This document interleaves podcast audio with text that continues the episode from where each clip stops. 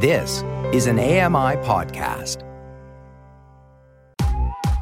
I'm Kelly McDonald. I'm Ramya Amuthan, and this is Kelly and Ramya.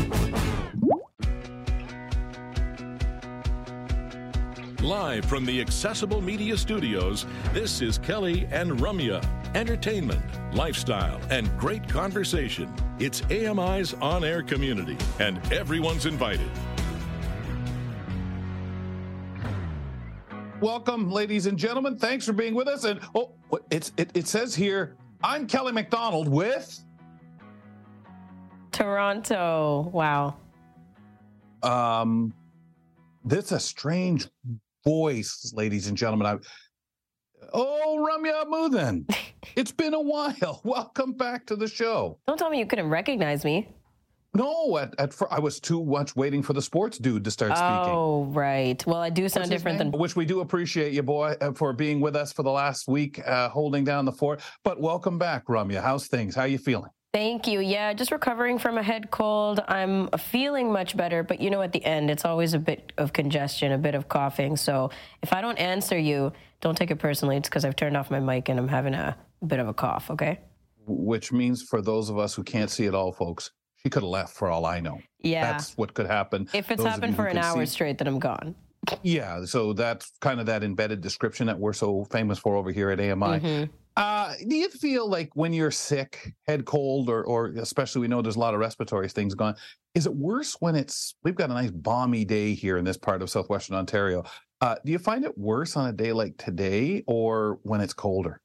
Or does it matter because really you're inside and it's just the dryness of the heat and everything? I think the dryness is probably what would get me the most, Mm-hmm. especially by the end of it. I start to feel, you know, like I need humidity, but I don't know because you're right. I don't really check the weather outside or go out at all. And like we're all very, you know, COVID conscious. So even if you don't Yeah. have COVID, you're thinking of the same things you were doing in that time frame, right? Well, we always say oh, a summer cold. They're horrible, right? And a lot of time you don't know if it's allergy, if it's a cold. And again, I'm sure some people can speak to that being the same in the wintertime. But I always used to hear that, oh, oh, it's a summer cold. I had one once that started around June 4th and stayed there till like September What? after Labor Day. it was summer? ridiculous. All oh, that summer. would be and of making me course, so mad. well, I kept thinking, oh, this has got to just be mix of allergies and cold, or I keep re-getting it, something or other. But uh, glad you're feeling better. Well, let's start putting you to work since you're back here in the fold. Okay. Let's see what's coming up today on the program.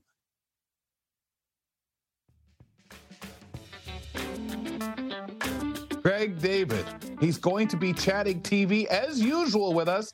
This week, he breaks down the top five best British detective shows available to us.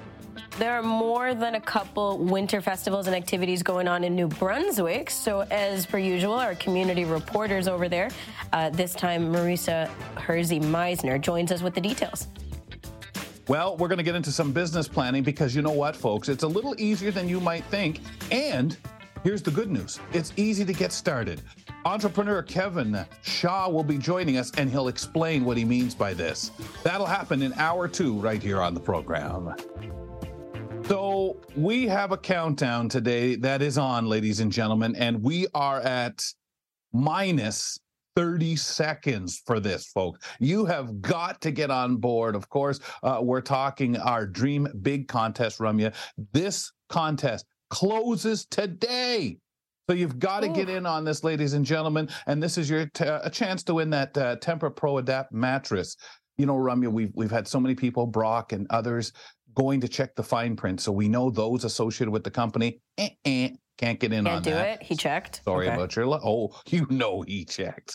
Um, and I know some of our committee reporters checking it out as well. Sorry, guys, we've got to keep enough runway for all those people out there who want to be a part of this. Now, Tempur-Pedic mattresses are designed with one-of-a-kind TEMPUR material uh, to kind of uh, help you with your, uh, you know, it adapts to your weight, shape, and temperature, um, offering, of course, unmatched comfort and support any rules? And of course that chance to uh, apply there folks. You got to do it today. We'll remind you later before the show. Go to ami.ca slash kr contest and get in on this. Also get in on our book of the month folks. Ramya give us the details since you're back. What are we reading this month Oh man, and I totally broke all the rules and already finished reading this book. I think I'm gonna have to do a Oh, wow. second take. It was Wow. so good, guys. Highly recommend it. Okay, it's called, it gets you right at the title too. It calls I'm Glad My Mom Died, and it's by Jennette McCurdy, released last year, still trending, and it's recommended to us by Nisreen Abdel Majid. Now, I don't know if Nisreen was a fan of iCarly because this is um, narrated and written by the co-star of iCarly, uh, the character played Sam. So, anyways, it's available in human narration on CELA. It's available on Audible. And it's a memoir by uh, Sam and Cat star and iCarly star Jennette McCurdy about her struggles as a former child actor, including eating disorders, addiction, and a complicated relationship with her overbearing mother, and how she retook control over that life. Jennette was six years old when she had her first acting audition, and her mother's dream was for her only daughter to become a star. And Jennette would do absolutely anything to make her mom happy. In I'm Glad My Mom Died, Jennette recounts her experiences in unflinching detail, just as she chronicles what happens when the dream finally becomes reality. Uh, she's riddled with anxiety, shame, self loathing, all of which she recounts very candidly in the book. We're going to talk about it on the last Tuesday of the month, which is February 28th, with Nasreen and Kelly and myself. And if you want to send your comments after reading this book, please feel free, and we'll include that in the commentary 1 509 4545 or send an email to uh, what is it kelly and ramya at ami.ca Can't stand the title. So I'm anxious to pick up the book and see You'll where that comes from. Wow. Uh, we will uh, get to that read after the show, but right now, lots of program ahead. Grant Hardy joins us next, and he has uh, got the latest in health, lifestyle, and accessibility for us in mere moments. Don't miss a minute. Kelly and Ramya will be right back.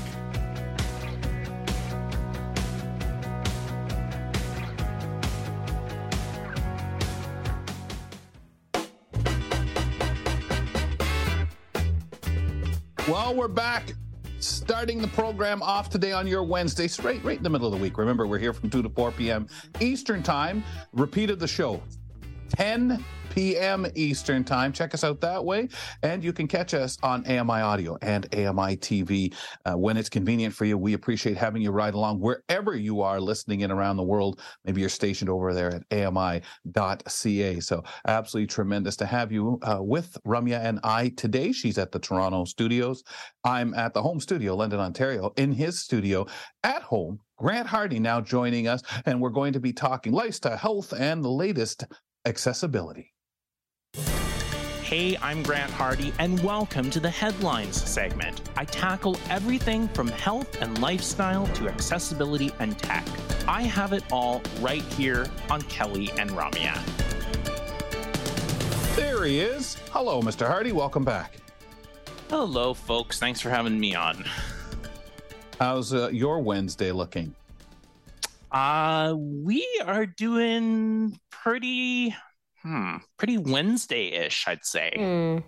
what day of the pretty- week do you find you check in the most? Is it Wednesday or is it Monday morning that feels like you have to do the biggest check in on yourself, or Friday when you say, "Hey, have I got everything done now? Can I like clear my mind for the weekend?" Uh, I, I'm gonna say Wednesday, to be honest. Yeah? It's the progress Tuesday or report of the Wednesday for sure. I think by by Thursday you're kind of getting into like, oh, we're getting towards the weekend, you know.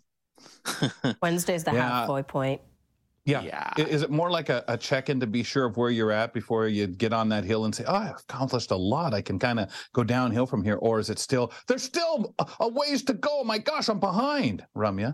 don't you feel that way on monday Oh, for sure. But are I've you supposed to feel lot. that way I on it Wednesday? Monday. You're Yeah, not supposed to, feel that way No, on I tend tend to Wednesday. Sorry. feel that way more on Wednesday. On Monday, I'm kind of like, it's Monday. There's lots of time. We're just kind of getting started. You know, Ah. we're doing our the, uh, coffee. We're doing our little Monday morning meeting. We got lots of time. but Wednesday as you run out of of time on Wednesday, right? You yeah, start it's kinda like, recognizing oh, how. crap.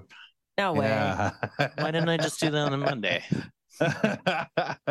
Grant, where do you want to start today, sir? Okay, so I did find an article in Well Plus Good, and we're not talking about time management today, but we are talking about money management. So, obviously, the everyday money realities when you're cohabitating and coexisting and figuring out how to pay for college, how to repay your loans, how to get out of debt, what kind of retirement you want, uh, and how you're going to afford it, plus just the everyday realities of why did you buy this from the grocery store when we could have gotten mm. this for hmm. cheaper, are super important. And if you don't outright ask your partner or potential partner before you get married or enter a common law marriage some important money questions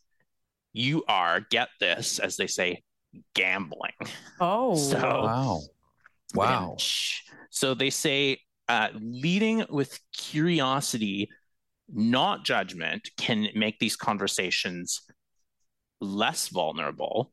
And they lay out a few different questions that I thought might be kind of interesting to discuss. And then I'm going to ask you for your very personal and private answers to these questions. No, I'm kidding, but I thought it might be interesting to go over these. Uh, the first question is to ask them what their financial life was like growing up. So much of how we approach spending and saving money is deeply rooted in the meaning we assign to it. To understand the meaning of money to your partner, it's important to ask about the climate in which they grew up uh, the financial beliefs and behaviors of those who raised us have a big impact on how we deal with money in adulthood. For example, growing up in an environment where money was always tight might have led your partner to embrace a scarcity versus abundance mindset as an adult and to prioritize saving over spending uh, or uh, quite the opposite. This kind of reminds me of um oh what's that movie called? What's that movie called? The family man where that the guy the businessman finds out what would have happened yes yes. if he had yeah you know the movie mm-hmm. i'm talking about stayed with his former girlfriend. And i just remember there's this one scene where they're sort of figuring out how they're going to buy like food for the week or something. And he's like oh i really want this multi-thousand dollar business suit. you can just oh see my gosh. his partner kind of kind of seething, cringing. Um, what? Cringing, yes. Uh, but you know, Grant, I understand what you mean as you like read that question. How do you say it without either uh, being but coming off as judgy? Like, I mean, in a situation like the example, okay, a person may say, well, yeah, we really had to scrimp and we, but if you felt or knew, oh, my parents were terrible with money. They mm. invested in things mm-hmm. that crashed or they went through money like water. If you, you know, kind of, okay, oh my gosh, that probably wasn't so great. What do you mean? You know, it's uh, true. It, it, it has to be asked very sensitively. And it can also be a follow up question. You know, um, sometimes just picking up on patterns in your life or in your partner's life. Like, are they the first to pull out the card at the end of a meal? Are they the first to uh, offer, you know, and, and things like that? And follow up from those circumstances and say, hey, like, was your mom like this? Was your dad like this? Hmm. Because I agree, you're, it can be very sensitive talking about money in any yep, circumstance, sure. but you can notice, right, that. Uh, like even before you get into the questions and conversations about debt or any of that, why certain patterns would lead you to presume that these could be challenging? Mm-hmm. Exactly. Well, you guessed correctly the next question. Do you have any debt? because it says, well, you may not be liable for debts with a partner incurred before marriage, uh, depending on common law and where you live, you may be. Mm-hmm. Uh, knowing whether a partner is currently paying off student loans, car loans, credit cards, a fifty, a one hundred thousand dollar Mercedes. I guess that's something that'd be hard to hide. Uh, yeah. Or other debt is uh, all necessary uh, to know. Not only does having debt affect their credit score and, in turn, your mutual ability to get approved for loans, as well as their ability to contribute to regular expenses, it could also signal a propensity to amass more debt down the line during a marriage, uh, at which point you would be legally on the hook and possibly with joint funds as well. Yeah, my debt is your debt does not look good. it doesn't sound good for the premise of a relationship, but that's what happens, right? Like you uh, can end up taking on your partner's debt and things like that after marriage, which if you didn't look at the signs or uh, even worse, didn't know at all some of the debt they were carrying, that is very problematic. Yeah, and if you get too private, where you say, "Well, you know what, you keep your account, your your debt problems are yours, not mine," and and try to go through that, that that already starts a, a, yeah. a real load of of hurt when you're you're supposed to be a unit. And exactly, how does that affect you know? future home buying together or vehicle buying or investments uh, when you say, well, your debt is your debt, my debt is my debt, but we both have to contribute to these other things. Oops. Yeah. Yeah, exactly. Um, yeah, it's kind of interesting. I brought this up on the, uh, we had a little meeting earlier and I was mentioning what I would talk about uh, today and our producer said oh this might be good you know with valentine's day coming up and at first i was like yeah and then i'm kind of like okay maybe this isn't the conversation you have over dinner at at valentine's yeah exactly uh, but definitely before uh, married. Uh, how do you split your expenses and other financial responsibilities? Kind of aligns with the previous one, but whether you combine your finances and split all expenses down the middle, split them unevenly, or keep things some separate and others joint is ultimately a personal decision. Uh, there's no right or wrong way, but it's definitely something that you have to work out. I would also uh, as someone who has never been married and is therefore not an expert on this at all, so take my words with a huge brick of salt. Uh, it also really strikes me personally that like having your own disposable income, if you can afford it at, mm-hmm. at the mm-hmm. time, obviously economic realities are different. But like if I want to go out and spend, you know, like nine ninety nine on an app or something, and you have a little bit of disposable money like wouldn't it be great to have some disposable money that you don't have to kind of justify to your partner. Yeah, and, and, don't feel guilty accessing and wanting to use it for what what some would say. Well, that's a selfish need. That's a you know, but everybody is allowed their their freedoms, their entertainment. Um, but I think that especially if you're working together, you, you I would imagine you'd you'd budget yourselves so that or at least check in, especially something high high price. If you decide, I think we need a pool table for the basement, you know, the, I think that those are those things you kind of run by each other.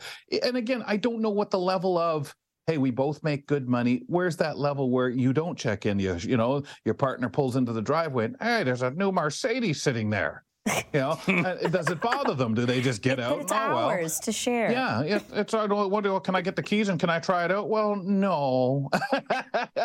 Didn't you have a fender bender last month in your car? You know, I, I think, I think there's that. That's an interesting conversation for people to have. But you know, you you think you know you're together on things and happy for the other and supportive but there's always got to be the respect of checking in and talking to each other i'm assuming that's what you know really for most people would work but there's got to be that level why are you telling me about buying a stupid app? I'm not interested in that.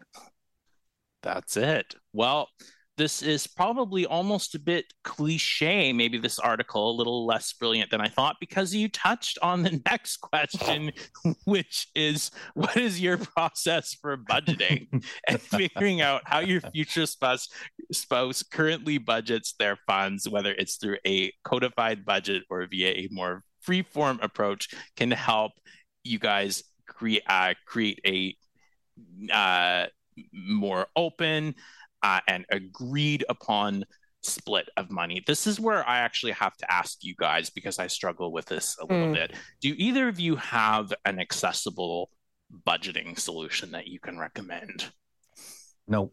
The one that's in my head. um, you know, Grant, and it's funny because I'm sure this is the conversation everybody jumps to before those other steps ahead because uh, they'd be not comfortable necessarily to ask some of those other questions that that you've covered but it's easier to say so what's your responsibility and what's mine Mm. and and work and start from there. And that unfortunately is where all those things come out. Well you know i don't really have a lot. Why not? Well my wasn't really taught how to budget. Oh no. It, it, we find out so many things i would imagine at that point that people just don't feel mm-hmm. comfortable. Rum do you have a suggestion for him? I was just going to say there are resources that could be helpful. Um, there's this app called Every Dollar all in one Ooh. word. And that was right. quite accessible when I tried it. The only thing is, I do want to put this caveat out there that no matter how you budget, it takes extra time. At the end of the week, at the end of the month, whatever it is that you're doing. Yes. Oh, yeah takes extra time and there's nothing that'll budget for you in the way that you want to budget the the way that you imagine budgeting would be there's nothing out there that'll do all of it for you without you having to take the extra steps to say okay this is what i'm allocating to this um, account or this you know uh, like how do you say category yeah. of budget right you have to do that and you have to sit with your money your partner whoever's involved and do it but there are apps that could help you. And sometimes your bank itself has a budgeting app. Yes. So check well, for I know, I know my that bank TD has a bunch of that. Yeah. Yes. And so does BMO. I've noticed that on the app.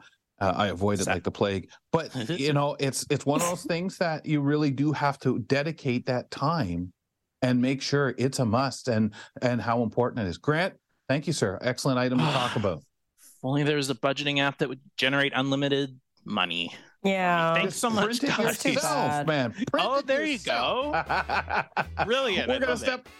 We're going to step aside for a moment. That was Grant Hardy talking to us lifestyle health and accessibility, of course. Greg David, he's here to chat TV with us. And this week he breaks down the top five British detective TV shows available. We'll talk to him in a moment. Stick around and learn something new. Kelly and Ramya return with more in a moment.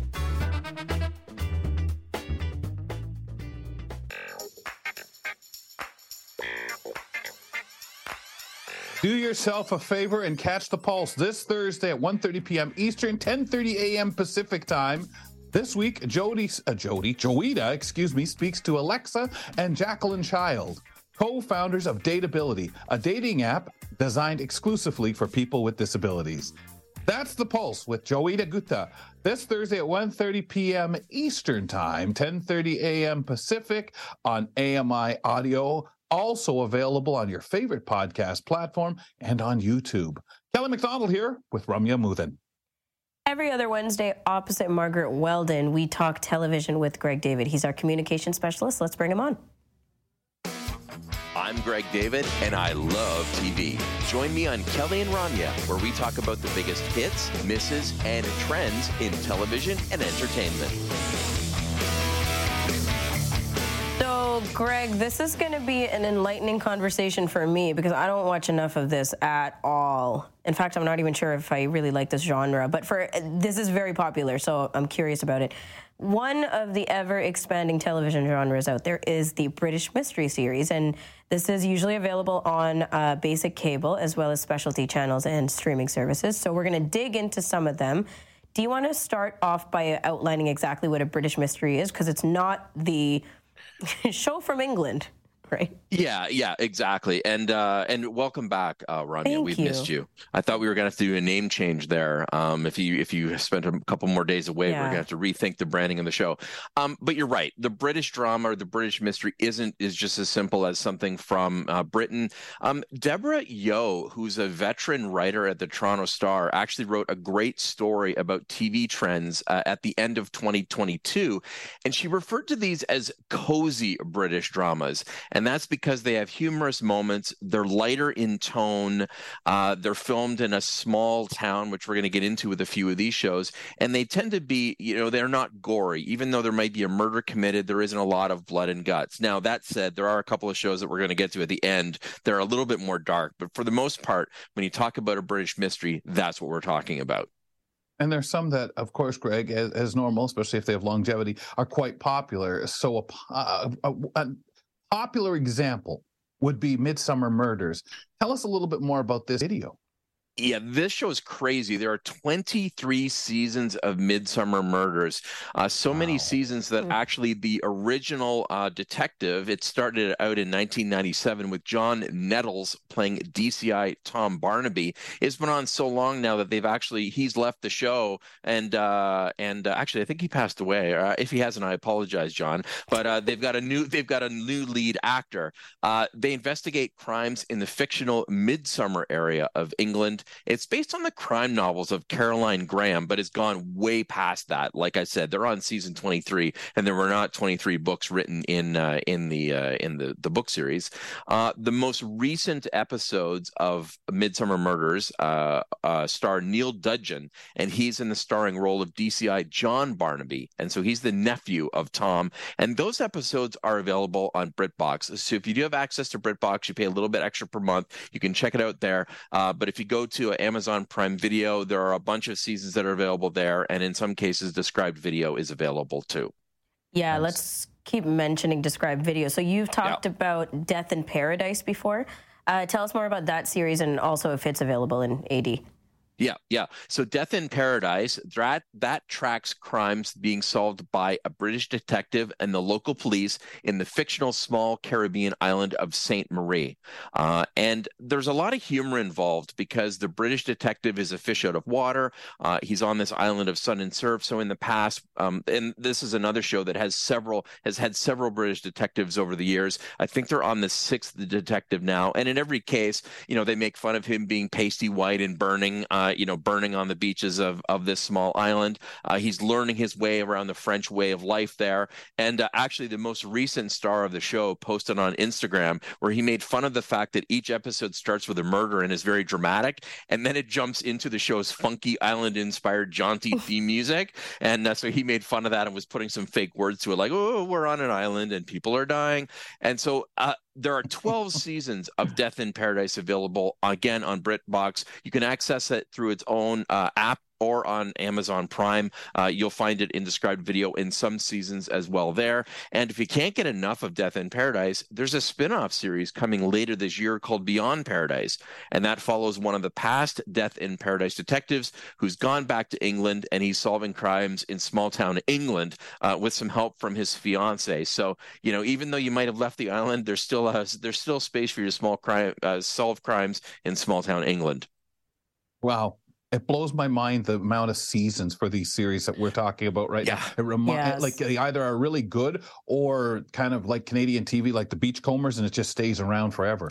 Yeah. Uh, well, you know, I did want to say though, also Kelly, you bring up a really good point. British seasons of television are very different from seasons of television shorter, in Canada they? and the U.S. Yeah, so there'll be six or eight seasons uh, per season, as opposed to the 22 that we're used to for you know comedies uh, and, and, dramas down in the U.S. Much so a little shorter. bit of a different episode count. Yeah, yeah, but that keeps right. the shows fresh, I think. Oh yeah, oh yeah, and and a lot more investment that can could be applied to them or at least getting more shows out there. Let's um speaking of the American content, let's switch to PBS yeah. Uh, for the next two shows. Be, both do feature described video. Tell us a little bit about Father Brown Mysteries and Grantchester. Yeah, uh, these are both uh, set in the 1950s, so period dramas. Father Brown Mysteries. Uh, it, when we catch up with that show, England is still suffering the effects of the Second World War, and Father Brown is a local priest in the fictional town of Kimbleford, and he finds himself solving the town's biggest crimes. I guess when he's not preaching, he's solving crimes. Uh, Mark Williams is the lead Monday on this. Saturday. yeah, yeah, yeah. Mark Williams uh, plays the lead. He plays Father Brown, and he's fantastic. He's a very caring character, as you'd expect. Uh, he's caring to those who've committed the crimes and why they did it. So that one's a little bit different. Very, very light in tone, um, suitable for uh, for all audiences. You know, multi generational. Uh, and Grantchester's also set in the '50s. A lot of similarities hmm. to Father Brown. Um, this one is about a young local vicar. So we've got a father in one show and a vicar in the other, and he teams up with a veteran small town police detective to solve crimes. Uh, the vicar, whose name is Will, he's upstanding and flawed, as is Geordie the cop. And uh, over the last few seasons, uh, the seventh just concluded on PBS, but is available in reruns. They've covered a lot of different angles. Um, they've discussed PTSD. Geordie served as a soldier uh, in the in the Second World War, and so there's been some that some stuff that he's dealt with. They've also dealt with alcoholism, divorce, adultery, and adoption. Um, we've spoken about Grantchester before because Melissa Johns, an actress with a limb difference, uh, plays the secretary who works in the police station right. on uh, on mm-hmm, Grantchester. Mm-hmm. Yeah, yeah. Yeah, it's interesting to me the 50s connection. And I don't know, Greg. I mean, I remember a lot of shows post Vietnam, um, and we started to hear about post traumatic stress. And mm-hmm. uh, again, you wonder, even though everybody knew about it, and I, as an old radio show fan, can clearly point to people who were in wars, characters in these shows that have uh, you post traumatic stress disorder, uh, but not diagnosed or defined in the same way at all yeah. during the 1950s. So it's interesting how they tackle these things because, it, it, of course, later on in the 70s, that there was that what it was. That entitled, and I'm not suggesting yeah. doctors didn't know what it was in the 50s, but I find it interesting because to relate to the audience, us today, how they work these things in and define it. Yeah, that's that's a really interesting point, Kelly, because you know, as you know, shell shocked was the term that they used to use that's right. um, for, that's for soldiers, yes. right? Yes. And yep. and like you said, that and that would be that was the terminology that they used on Grantchester when they referred to Geordie's. uh, and Geordie had a friend who was a fellow veteran that met up with him, and they talked about sh- being shell shocked. They didn't refer to it as PTSD, but yeah, it is mm-hmm. interesting as you know, even on a on a on a cozy drama like Grantchester, they you know they're not afraid to to talk about you know and make themselves um, relatable to the the audience that's watching in 2023 mm. yeah and finding that way for us to buy into that discussion that somebody is saying oh they weren't talking about that but that, that's a great point about shell shock because that's so true of what it was called even though it went beyond being shell shocked Greg, uh, more of the British mysteries. So, shifting over to CBC Gem, we have two British dramas that are considerably darker in tone. And yeah. you mentioned this at the start of the segment. So, Sherlock is an award winning series that launched Benedict uh, Cumberbatch's career. And uh, do you want to talk more about that? Yeah, happy to. I mean, yeah, Benedict Cumberbatch became like a household name as a result of Sherlock. Mm. Uh, it, this is a contemporary version of the Sir Arthur Conan Doyle classic. Uh, Benedict Cumberbatch played Sherlock Holmes, and uh, and it was interesting, a very visual show when they were breaking down, you know, how he went through his thought process. There were a lot of graphics and visuals that would would um, would show up on screen to kind of show how meticulous and how quickly his mind worked. And uh, Sherlock is teamed with Dr. John. John Watson, who was played by Martin Freeman. And actually, uh, going back to what we were talking about with PTSD, Dr. John Watson, played by Martin Freeman, he was a soldier from Afghanistan. And so there were some instances where they actually acknowledged that and him suffering p- from PTSD, it stopped him from working. And that's how he ended up running into uh, Sherlock Holmes in the first place. He wasn't able to hold a job, and uh, the two of them teamed up. Uh, Sherlock Holmes, in this case, is a consultant to Scotland Yard. It's set in modern day London. And um, contrary to the shows that we've already talked about, Sherlock is definitely more violent, uh, yes. uh, sometimes scary. I remember when my stepsons were younger, we would watch it together. And uh, you know, as we were watching some of the storylines, I was like, oh, I don't know whether they should actually mm-hmm. be watching this. But they really, really ended up liking it. And I don't think that they're scarred too badly from that. No. Um, they watched can... worse. Yeah. oh, yeah, Not for sure. Badly. Yeah. It, which is interesting watch... because the original Sherlock. All the Sherlock I always found so boring. It was the suggestion of the violence or or the depth of, of oh, the criminal. Not this series. You didn't see it. Yeah, Basil Rathbone playing the uh, the iconic role of Sherlock Holmes. No, this is yes. a very modern take, a very gritty take uh, from the same guy uh, that uh, that brought back Doctor Who and made it a more gritty series. He's the same guy behind Sherlock. Unfortunately, we only have four seasons available on CBC Gem, and the reason why is because Benedict Cumberbatch and Martin Freeman are both huge stars. Benedict, in particular, is a massive star, and he doesn't have time to do this. So there's no word on season five. Oh. He has said in interviews that the door is open to it, but they just haven't been able to schedule any anything yet. So if you haven't had a chance to check out Sherlock, it's on CBC Gem and well worth watching. Mm-hmm. Okay, let's squeeze your last one in here. Uh, we have a couple of minutes. The last series that you want to talk about is Luther, starring Idris El- El- Elba, um, amazing actor. Yeah, Luther, the darkest of the shows that I'm talking about today. Mm-hmm. This is a psychological mystery series. There are five seasons, and Idris Elba plays Detective Chief Inspector John Luther. Uh, in the first season, he season he's working for the Serious Crime Unit in London. He's deeply flawed, obsessed with solving crimes at any cost. He has no personal life because he's so addicted to his job. And in the first season, he actually teams up with a female serial killer who he attempted to arrest, but there wasn't enough evidence on her. And they have this weird psychological, twisted relationship. And he actually turns to her for advice when it comes to solving some crimes. So, yeah, definitely, um, this is not for kids, uh, but Idris Elba, just a wonderful actor. And uh, in addition to uh, some seasons of Luther on CBC Gem, there's also a, a feature film uh, that came out and is available on Netflix as well. So, Greg, do you have any idea how popular? Because we know that the, the networks are picking these up still, and some very similar, um, like CBS, I think was the example, right, where two very similar shows were on. Mm-hmm. Like, how well are these watched in Canada?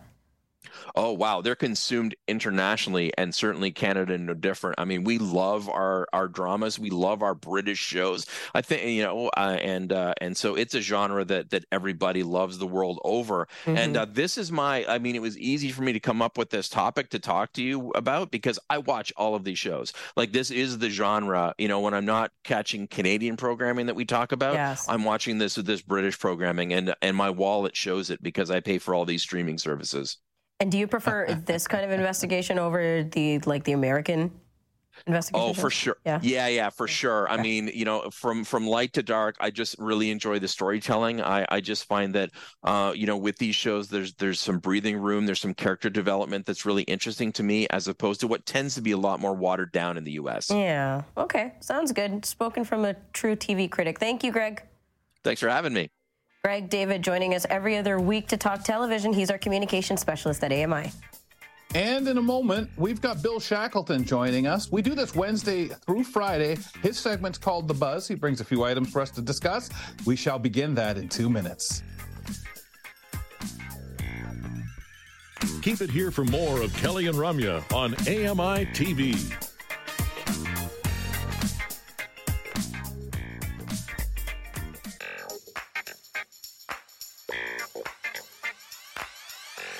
So I struggle with what I like more. You know, action packed kind of the private detectives or cops from the you know 60s and 70s that you know talk tough and everything like that or cliche have the dark humor or these british shows that greg is so you know in for and love that they're, they're a lot of them are canadian made or that's something we produce uh, it's really interesting when you ask that question of greg and that for him thumbs up mm. on these shows or ones made in britain and the way they tell the story yeah, and I guess, you know, you really have to ask somebody who watches enough of this, right? As he said, he's watched all the shows he's mentioned today, and that's just this section alone. We hadn't even gotten into any of the American investigation shows or police uh, dramas and things like that. But for me, I watch none of it, like absolutely none. So I'm always curious about other people's intrigue by this.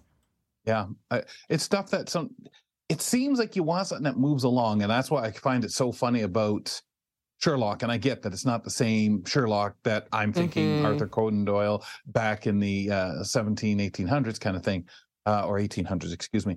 Um, I get that, and I know we always change things, especially with Sherlock. There's been generation uh, and different version, but it's it's really interesting that that's the one that carries the most of that violence. Uh, there's a guy here who really enjoys that kind of British police procedure and stuff like that. We welcome in for the buzz, Bill Shackleton.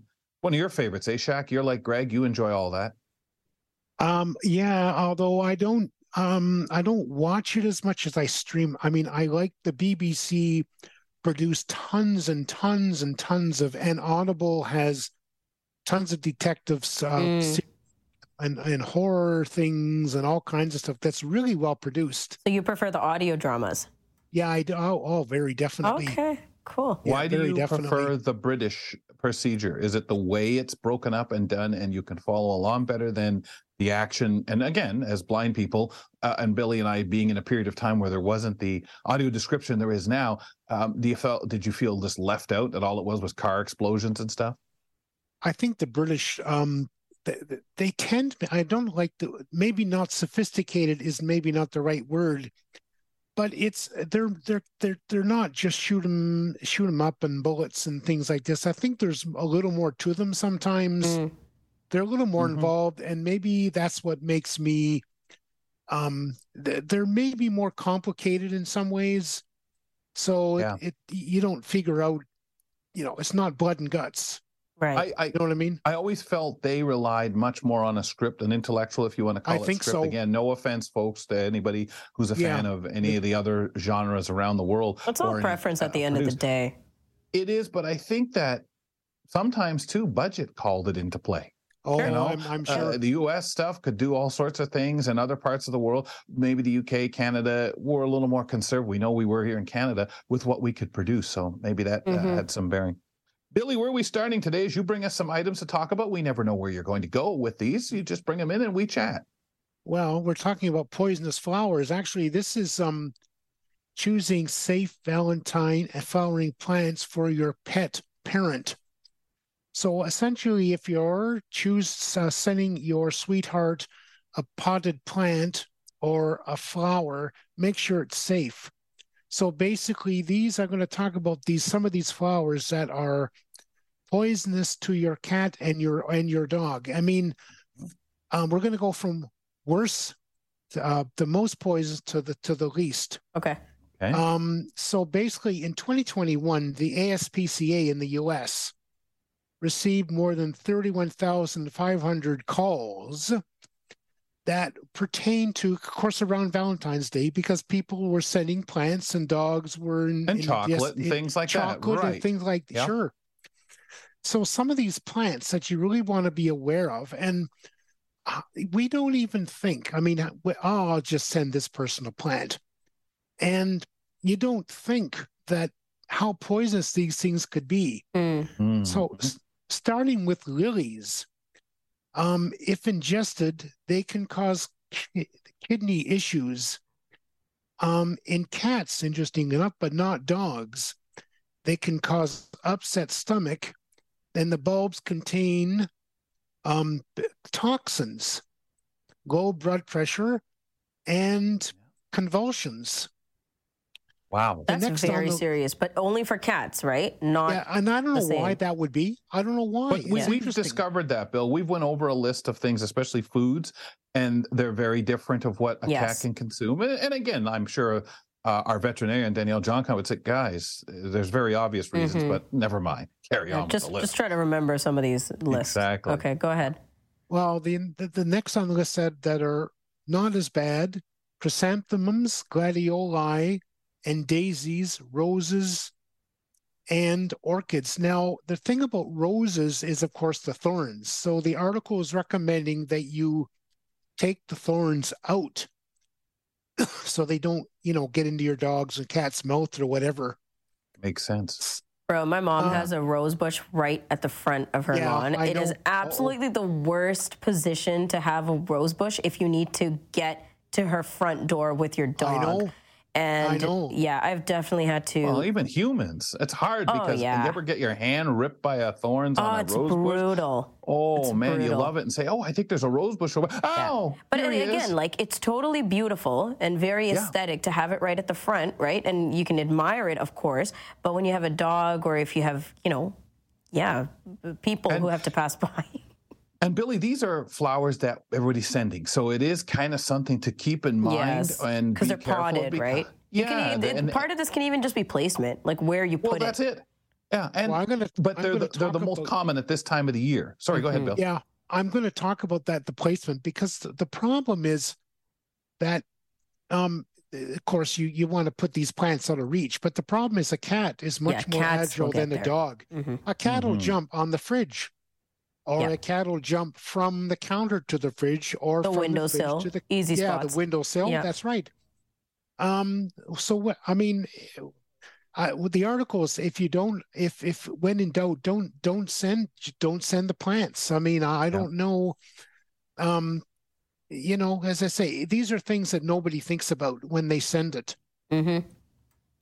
Yeah. Any other ones yeah. on the list, Billy? Um, while they were talking about um um what yeah spider plants rattlesnake plants and okay Parlor. Never heard of these, but they are the. I was going to say, the ascending part of the parlor cacti rattlesnakes. and- wow. Yeah. Right. Yeah. Yeah. Yeah. And, um, you know, succulents, right? A lot of succulents Mm-hmm. are actually not great for dogs and cats. So if you can, But they're Stay away tempting from them for them. I'm sure, because they're so fleshy. yes. Yeah. Cool, Billy. Um, let's go to the next one, which is kind of really find interesting. Speaking about technology, retailers are trying to curb theft while not angering shoppers. So Mhm. basically, business and retailers, these is these are all from the Associated Press. So basically, businesses and retailers have been putting items under lock and key as a quick way to stop thefts. Um, it's interesting. Apparently, I wasn't able to find out what the smash and grab rate is, but there has been a huge amount in the US of organized shop shoplifting. And so the, the retailers are saying, well, what are we going to do? We're going to hire off-duty policemen. Um, they're putting things in lock under lock and key, but the problem is they're they're um, they're stunting sales because people oh if it's not, if it's if it's in a case I don't want to see it or I can't touch it. I, you Yeah, know, for us, that's a touch it. nightmare. So yeah, so what do you do? Well, there's a couple of really interesting innovations. Um, Lowe's apparently, what they've done is they've got a situation where if you buy a power tool, it on they'll unlock it when you bought it. So I guess you can't use it, and if it's stolen, you can't. I don't know how that is. Ah, kind of Yeah. like um, those other devices that they put on clothing and hats and whatever, right? Like, Oh, is that right? yeah, you know, And like I the security these- tags. Yeah, and I think also with some of these things, Billy, especially anything electronic, you know, it's like the you know conking the the ignition I guess so. so that you Um, can't. There's ways of doing that and having so that if you don't have it uh, undone, uh, so that it can be utilized Mm-hmm. unguarded, you, you can steal it all you want. The best you're going to do is take it apart. Yeah. Um, another interesting thing that people are doing is they call it the freedom case. So what happens is you register your cell number with the store and they will give you a four digit a digit code that you can open the case. So that's Hmm. another really interesting. I've never heard of that before. And if you don't have the code, you can't open the case can't open to it. get to your And device. Yeah, you Yeah, and they're able to register you so they keep track of you. So if something disappears from one of these cases, they can be calling all of you up at home. Again, I'm not sure what evidence you need to give, obviously your ID and so know. on, how they can be sure you're not walking with a fake ID, but that's better than nothing. This is an attempt and how many people are getting away with doing that. If you come in, you show your ID, there's ways they can as much as possible Yeah. confirm that before giving you said code. Because the, the root of this is that they can't just put everything behind lock and key, right? No. Like in the stores. So, which No. is why things are being stolen. Yeah. Yeah. Yeah. It's like going, it would be like going to look at things at a vault, you know, in a place of vaults, right? Just like, Exactly. hey, yeah. Uh, and Because I think us of the guys- jewelry store, you know, you can't really get to Yeah. anything. No, and again, you understand it there, but headsets and things like that. uh, we asked, I asked Brock the other day on the show if he noticed this when he went shopping. He says definitely noticed that more stuff is like that. Oh, it's and absolutely I true. remember shopping, and it drives me nuts when things are. What do you mean I can't check these out to see what they're like? Video bad enough it's games, like everywhere. Everywhere things are behind glass. Yeah, especially video games. It's just too easy. We were talking baseball cards and stuff like that. Yep. How easy is it to take those? And and people think, oh, it's just a stupid old baseball card. Yeah, not if you have something that's you know got somebody on that card, or like LeBron James right now, his card this year. You know, pretty valuable things. Yeah, the reselling is obviously the biggest reason to kind of stop this Yeah. stuff, right? Billy, we have time to squeeze one more in. Well, we can squeeze one uh, one more. There's a city in California that um, is is basically wants you to stay home. Um, there are they have a problem with poppies. Um, Oh. so basically, what's happening is that four years ago, um, they were they were infested, and there was a canyon. And what happened was people would stop their cars and they would take selfies and basically um, they would block up roads. They would uh, uh, peop- Mm. emergency vehicles couldn't get through. Um, so they decided that this year, although the poppy is not as bad yet, there are a lot of in this. I think it's the city of Elsinore. And basically, what it is is they are saying if you come to this city, you could be arrested. Oh, for doing um, any of these things.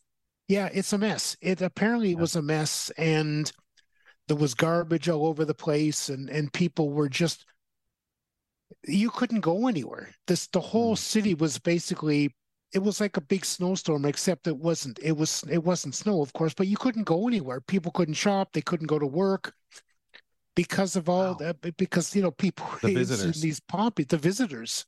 and and again, I laugh, but it's not funny when you talk oh, about emergency not. vehicles not yeah, being able to get yeah, the garbage. Right. Then somebody's got to clean that up. It, it's wonderful. You've got this t- tourist trade, but then you also hope well, I hope you're buying something here and, and, and paying into the city and, you know, you're using up our roads and, you know, creating resources of, of needing people to go clean up after you. Buy something at least. Mm. Well, I don't, th- I don't think they were buying. I th- the problem that they have, of, of course, is they were just looking and stopping and looking and taking pictures. They weren't buying, interested in buying anything at all. They were just a, just a, the idea of this huge swarm of poppies I mean, you know, like you know, they were. I don't think they were contributing to the city at all to the income of the city. Sound like it. But no, I mean, doesn't sound like part of that accountability does it not fall on the city? You know, to know how to harness it or uh, deal Police with it. it. Because what are they saying now? Don't come. yeah. Yeah. Yeah. Like I don't think and that's going to work. What are you going to no hit offense. people with in that charge? You know, you came to town for a visit. We're taking yeah. you in. Here, uh, pay a toll price to get into the city. Like do something. Catch you tomorrow, yeah. pal. We're out of time. Okay, we'll talk to you tomorrow. You betcha. Bill Shackleton with us for the buzz right here uh, Wednesday to Friday. We do it here on the program. Folks, if you're looking for something to do on BC's Family Day weekend, Graham Fox uh, crop from the Vancouver Eclipse hockey team has some info.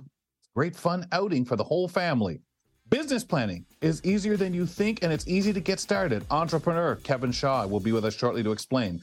Up next, our community reporter uh, Marisa Meiser will be here to tell us about some all about some news in uh, New Brunswick for us. We'll be right back in just a moment. Keep it here for more of Kelly and Ramya on AMI TV. Hi, I'm Red Sale, inviting you to download the latest episode of My Life in Books, where internationally acclaimed authors discuss their lives, their work, and three books that have resonated with them. That's My Life in Books, available wherever you get your AMI podcasts.